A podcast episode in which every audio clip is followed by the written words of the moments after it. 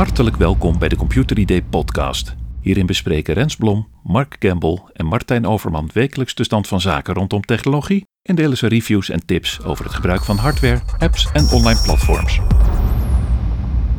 Hallo en welkom bij de 11e editie alweer van de Computer ID podcast. Mijn naam is Rens en ik vervang Martijn, die helaas deze week ziek is vanwege corona. Dus Martijn, hopelijk ben je snel weer beter. Deze uitzending doen we het met Mark Campbell Hallo, goeiedag. en onze inforedacteur Joris Petersen. Goedemiddag. Leuk dat je er bent ook, Joris. We gaan je vast nog wel vaker zien hier. Laten we meteen met jou aftrappen. Jij hebt een heel leuk nieuwtje. Ik heb eigenlijk een nieuwtje wat voelt alsof we een beetje teruggaan in de tijd. Ehm, de, de Pirate Bay is natuurlijk eh, al een tijdje geblokkeerd door providers. Mhm. En Stichting Brein heeft eh, onlangs bij de rechter afgedwongen dat ook zes andere BitTorrent sites eh, worden geblokkeerd door providers. Het gaat om de sites 1337X, Lime Torrents, YTS en misschien dat Kick-Ass Torrents en EasyTV eh, wat, eh, wat bekender zijn.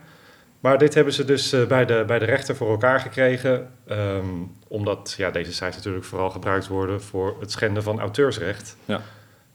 Natuurlijk krijgt, krijgt Stichting Brein een grote victorie hier. Want ja, de, de blokkade van de Pirate Bay, dat was natuurlijk al een enorm succes. 95% van, eh, van de bezoekers, eh, Nederlandse bezoekers die de Pirate Bay bezochten, zijn, eh, zijn weg. Ja, Maar ja, deze cijfers worden natuurlijk gecommuniceerd door Stichting Brein zelf. En er valt natuurlijk wel wat, wat over te zeggen, want natuurlijk krijg je minder bezoekers als je een site blokkeert. ja.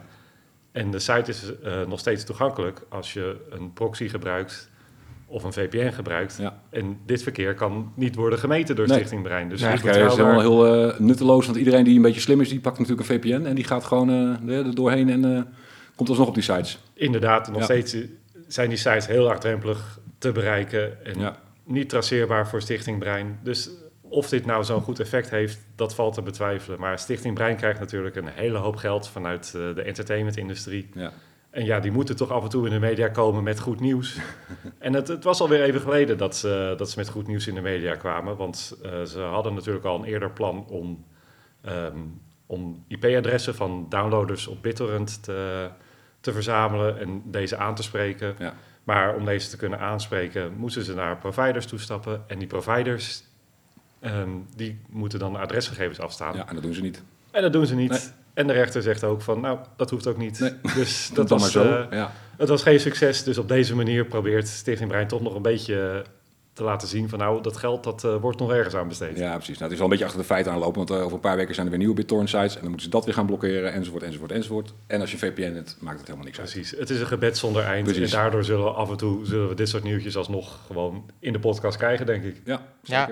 Nou ja, er zijn best wel veel type nieuwtjes die je volgens mij wel regelmatig kan brengen. En neem ik even het bruggetje zo naar laptops. Er komen natuurlijk ook elke keer weer nieuwe laptops uit. Ja. En dat kunnen modellen zijn van Apple hè, met macOS, maar het kunnen ook eh, modellen zijn met Windows van Mi- Microsoft. Of die van Google met Chrome OS. En daar hebben we nu weer een nieuwe van. Dat is de Samsung Galaxy Chromebook 2 360. Zo. Ja, flinke naam. Eh, flinke prijs ook best wel voor een Chromebook. Hij begint bij 529 euro. Dat vind ik voor een Chromebook nogal... eh, Ja, maar dat zie je ook wel terug in de specificaties. Hij heeft best wel, eh, best wel high-end specificaties in dat opzicht. Hij heeft dus een ontwerp met een scherm wat je helemaal kan klappen. Dat je hem als een grote tablet kan gebruiken. Dat scherm is ook best wel groot, 12,4 inch met een hoge resolutie. ja. Onder de motorkap, nou, prima specificaties. eh, bijvoorbeeld 8 gigabyte werkgeheugen. Er zitten meerdere USB-C-poort op, waarmee je de accu ook oplaadt. En je kan ook nog eh, ervoor kiezen om een, eh, ja, eigenlijk een mobiele simkaart dus in die laptop te steken. Dat je overal buiten de deur ook internet hebt. Dat is wel weer interessant. Ja, dus dat is ook wel grappig. En Samsung die mikt deze Chromebook best wel op nou ja, eigenlijk verschillende doelgroepen, maar ook wel op scholieren. Dus de laptop die kan wat beter tegen een, bijvoorbeeld een glas water wat omvalt over het toetsenbord. Red Bull. Ja, volgens mij worden zo, eh, laptops daar sowieso niet zo blij van. De giftige chemische troep natuurlijk. Nee. Wel broodjes misschien wel? Nou, misschien wel, ja. Wellicht. Nou ja, en wat je ook ziet is dat eh, Samsung zegt dat de toetsen ook best wel groot zijn van deze laptop. Waardoor het ja, type dus wat, eh, wat beter zou moeten ja. gaan. Dus die is ehm, nu al te koop. Oké. Als Denk ik- je dat dit ook een beetje een succes gaat worden? Want Chrome OS, daar lezen we heel veel van. Eh, maar in praktijk zie je het nog niet overal terugkomen. Wat denk jij dat er wat gaat veranderen, ook nu Samsung zich er, erin gaat mengen? Nou, ik denk niet direct dat het heel erg veel gaat veranderen. Maar ik vind het wel interessant om te zien dat Chrome OS de afgelopen jaren best wel gegroeid is in Nederland qua marktaandeel. Ook omdat best wel veel onderwijsinstellingen overstapt op Chromebooks. Ja. Omdat ze best wel betaalbaar waren. En nu zie je dat veel nieuwe modellen, ja, die kosten wel weer wat meer. Is het ook misschien minder interessant om daarop over te stappen. Ben ik wel benieuwd wat een onderwijsinstelling bijvoorbeeld doet als de oude Chromebooks aan vervanging toe zijn. Ja. Ga je dan over op een betaalbare Windows tablet of een betaalbare Windows laptop? Of kies je dan weer voor een Chromebook? Ja, het is ook wel gek, want Chrome OS is op zich natuurlijk een heel licht besturingssysteem. Dus hè, die specificaties hoeven niet super hoog te liggen. Dat was ook de kracht ooit. Ja. Dat je gewoon met een eh, eenvoudige dual-core, daar draait het al helemaal prima op. Maar nu gaan ze die specificaties dus eh, verhogen. Maar zou dat ook betekenen dat Chrome OS zwaarder is geworden? Dat weet ik niet, maar dat is vast wel technisch uit te zoeken. Of Ja. de software. Kijk, ze hebben natuurlijk wel eh, die Google Play Store toegevoegd, Ja. waardoor je ook Android-apps en Android-games kan spelen. Ja, die vragen misschien wel iets meer... eh, Vraagt denk ik meer rekenkracht, maar Ja. ook meer opslaggeheugen. Dus dat wordt ook al vergroot. En wat je ook ziet is dat er steeds meer eigenlijk nieuwe functies inkomen. Dus deze nieuwe Chromebook van Samsung die ondersteunt ook wifi 6. Nou, dat is ook niet vanzelfsprekend voor betaalbare Chromebooks. Dus je ziet wel dat er, eh, dat er meer keuze in ieder geval komt. ja. En waar ook iets in te kiezen valt, zijn adblockers, Mark. Ja, ik had eh, in mijn computer nummer 10 een artikel staat er over adblockers. Ehm, ja, het voordeel van een adblocker, misschien weten jullie het al, is natuurlijk dat je eh eh, ongewenste advertenties kan blokkeren. Of dat je in ieder geval pagina's sneller kan laden omdat niet alles wordt getoond. En in het artikel van Computer Day gaan we aan de slag met verschillende adblockers en kijken wat de mogelijkheden zijn. wat je wel en niet kan uitzetten, wat je, op welke sites je dat allemaal kan doen. En ja, hoe je dat dan instelt. Maar is dat allemaal zeg maar super fijn voor jou als gebruiker? Of zijn er ook nog aandachtspunten bij een adblocker? Nou, je moet wel even goed op de voorwaarden kijken. Want niet alle adblockers zijn allemaal even netjes. Sommige adblockers die eh, laten juist wel advertenties door, omdat ze er misschien eh, voor betaald worden. Dat gebeurt ook wel eens. En eh, ja, bij die gratis adblockers moet je inderdaad wel goed in de gaten houden of dat niet in de, in de voorwaarden staat. Van wij laten die en die advertenties wel door bijvoorbeeld. Dus dat is wel een ding wat je om in de gaten te houden. Oké dan. Nou, die staat dus in de nieuwste computer Ja, idee. nummer 10. Hartstikke leuk. Ja. Ik zag ook nog een nieuwtje voorbij komen, Mark. Dat heeft ook wel weer een beetje raakvlak met jouw expertise. Dat is dat Microsoft heeft aangekondigd dat het nou, tabbladen eigenlijk komen in Windows Verkennen. Ja. En nou, dat eh, gaat gebeuren in Windows 11. Dus de, de Windows Verkennen wordt eigenlijk uitgebreid, Ja. krijgt meer functies. Eh, Joris, jij was er volgens mij niet zo heel erg laaiend enthousiast over, hè? Eh, op zich wel, want de tabbladen zelf, dat is wel een functie waar, eh, waar ik om sta te springen en heel veel andere gebruikers. Want Mhm. ja, het zijn eigenlijk gewoon tabbladen die je kent zoals, eh, zoals in je browser. Ehm, en waarom dat zo lang heeft moeten duren, dat, dat is een beetje, beetje de grote vraag geweest. Het was het, het idee dat het eigenlijk in Windows 10 al geïmplementeerd zou worden. Ja. Maar dat is er om onduidelijke redenen nooit van gekomen. En nu zit het er dus wel in, of komt het er dus wel in. Mhm. Het zit al in de nieuwste eh insider build. En eh, Microsoft heeft het nu officieel bekendgemaakt. En ook bekendgemaakt dat er andere veranderingen in de Windows Verkenner zitten.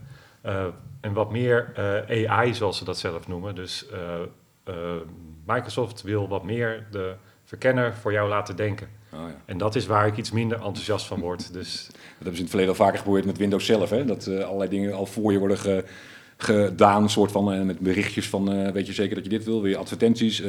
kun je uitzetten?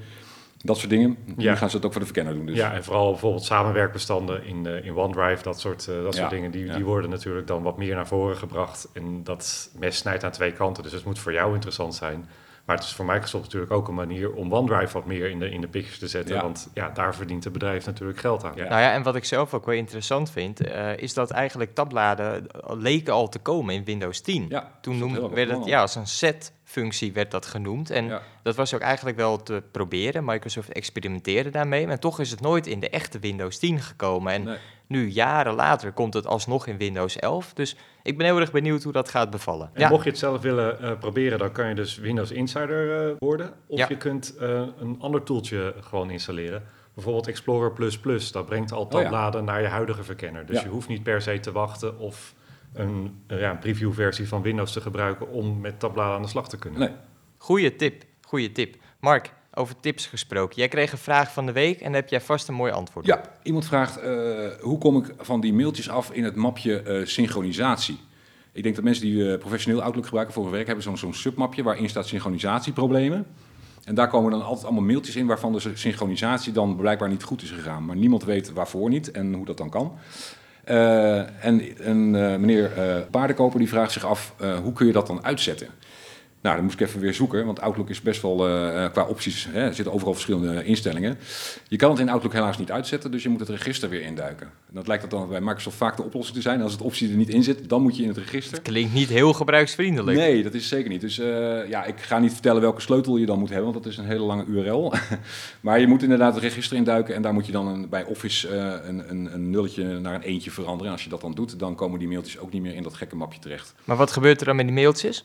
Nou ja, dat zijn een soort van uh, synchronisatiemeldingen. Dus als jij bijvoorbeeld uh, in je Outlook een, een, mailtje weggooit, dan geeft Outlook dat door aan de online uh, Exchange server. En die komt dan weer terug met van het is gelukt. En die mailtjes, dat zijn dus afzonderlijke berichtjes in je postvak in onder een mapje synchronisatieproblemen. Maar je mist eigenlijk niks als je, je ze niks. niet ziet. Nee, en het probleem is ook, daar staan ook dan elke keer zo hoeveel ongelezen berichten er dan in staan. Ja, na een week heb je er dan al 5000 berichten in staan bijvoorbeeld. Misschien moet Microsoft dat soort dingen eens aanpakken in plaats van uh, tab tabbladen in uh, de verkenner. Ja. ze kunnen wel, want dit is waar iedereen dus blijkbaar tegenaan loopt. Dus, ja, wat opvallend, ja. Maar goed, dat is weer een behoorlijke uitzoekwerk geweest. Ja, nou goed. Iets wat ook wel een uitzoekwerkje kan zijn, is een digitaal testament. Volgens mij denken toch weinig mensen daarover na. Hè? Je hebt wel natuurlijk een, een, testament voor misschien wel je huis of je auto of je spaargeld. Maar hoe zit het als je overlijdt hè, met al je accounts die je hebt? Van je Microsoft Outlook e-mail tot je Google-account, tot je Apple. Verzin het maar. En daar hebben we ook iets over geschreven in Computer ID 10. Mhm. Joris, wat kun je daarover vertellen? Ja, ja het artikel in Computer ID, uh, dat is uh, vooral praktisch. Dus um, ja, je kan op sites als Dela kan je een soort wensenboekje kan je maken. Je kunt op meerdere manieren een soort digitaal testament maken. En uh, het artikel helpt je gewoon met, met wat handige linkjes om, ja, om daar even bij stil te staan. En dat, dat laatste, dat is gewoon eigenlijk het grote punt um, van een digitaal testament. Het is niet iets waar je graag mee bezig bent, niet iets waar je veel bij stilstaat. Maar als je er tegenaan loopt, dan is het natuurlijk wel, uh, wel iets van groot belang. Want uh, het kan natuurlijk zijn dat je je eigen zaken goed wil regelen, maar uh, je kan er ook mee geconfronteerd worden bij het overlijden van een ander. En dan wil je toch wel graag weten, wat zijn de wensen? Ja. Wat moet ik doen met al die accounts? maar ook praktische zaken.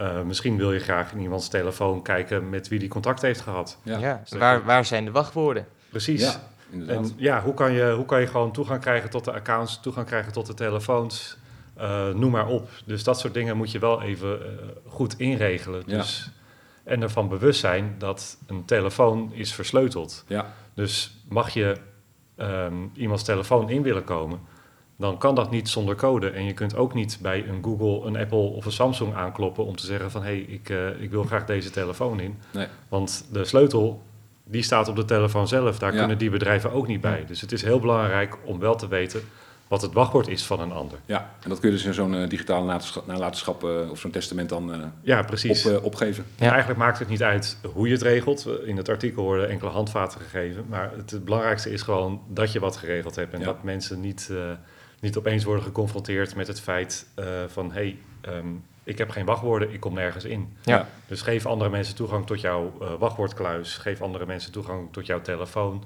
Zorg ervoor dat ze niet uh, voor nare verrassingen komen te staan. Ja. Belangrijk artikel, ja, zeker. zeker. Ja.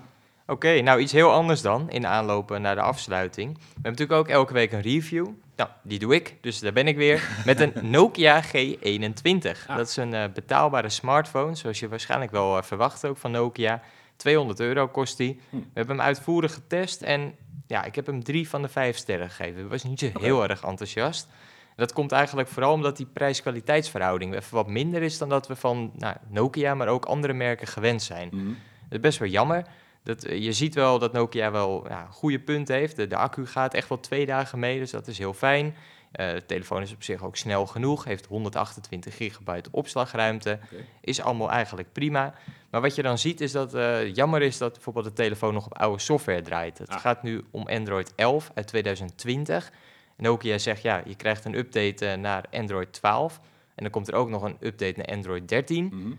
Maar ja, eigenlijk is één van die twee updates dus een beetje een nep-update. Volgens mij hebben we dat wel eens eerder aangestipt. Want Android 12 van vorig jaar had ook al op die telefoon kunnen staan. Misschien wel moeten staan. Kijk even naar Joris. Zeker. Ja, het is toch een, een keuze die veel telefoonfabrikanten maken. Dat ze een update beloven, maar het toestel met een te oude Android-versie uitbrengen. En dat is echt een bewuste keuze. Want niks houdt een telefoonmaker tegen om de huidige Android-versie te gebruiken. Maar is het dan een kostenkwestie, dat het goedkoper is om het zo te doen? Of? licentieproblemen of hoe moet ik dat zien? Nou, voor zover ik weet is het vooral een efficiëntiekeuze. Omdat natuurlijk een telefoon ontwikkel je niet in twee maanden. Dat nee, duurt je lang. ontwikkeld op diversie en dan... is Je ontwikkelt hem inderdaad op de software die dan beschikbaar Ja, is. ja. En als dan in een paar weken tot maanden voordat de telefoon echt uitkomt, nieuwe software komt, wordt dat achter de schermen wel getest. Maar vinden veel merken voor goedkope telefoons het toch even te, ja, te ingewikkeld of te, te moeilijk om dat dan nog eh, voor de release te doen. En zeggen ze, die update komt later. Ja. Dat kan allemaal. Maar ja, de update is er nu nog steeds niet en de telefoon is er al even. Ja. Eh, Nokia zegt ook niet wanneer die update nou wel echt komt. Ja, ergens in april. Ja, Ja, dat is ook best wel vaag. Eh, en wat je verder ook merkt is dat de telefoon bijvoorbeeld qua camera's best wel beperkt is. De vorige Nokia-telefoon, die eh, G20, die had nog een groothoekcamera voor extra wijde beelden. Eigenlijk heeft elke telefoon die nu En deze niet. en deze niet. Nou, Ja, dus dat is wel weer gek. terug. Ja. Eh, en wat ook heel opvallend is, en dat is echt een kostenbesparing, is dat er een hele langzame oplader in het doosje zit. Kun je nog zeggen, beter een langzame oplader dan geen oplader. Maar bij deze oplader duurt gewoon echt een paar uur om de accu op te laden. En dat Ja. zijn we eigenlijk niet meer gewend. Nee, dat is niet meer van deze tijd. Wat maakt deze telefoon dan wel de moeite waard? Ja, nou ja, niet zo heel erg veel als ik heel eerlijk ben. Vandaar ook de drie van de vijf sterren. Mijn conclusie was eigenlijk ook, het is een, op zich een prima telefoon. Maar voor 200 euro kun je wel betere toestellen kopen. Ja. Dus, nou ja, goed. Als ik dat eh, bruggetje even doorzet, dan sluiten we hiermee af dat wij inderdaad in de volgende podcast, ja, die is volgende week alweer, een koopgids even gaan bespreken van betaalbare telefoons. Wel iets duurder dan die Nokia. We hebben namelijk met de redactie zeven toestellen getest tussen de 250 en 500 euro.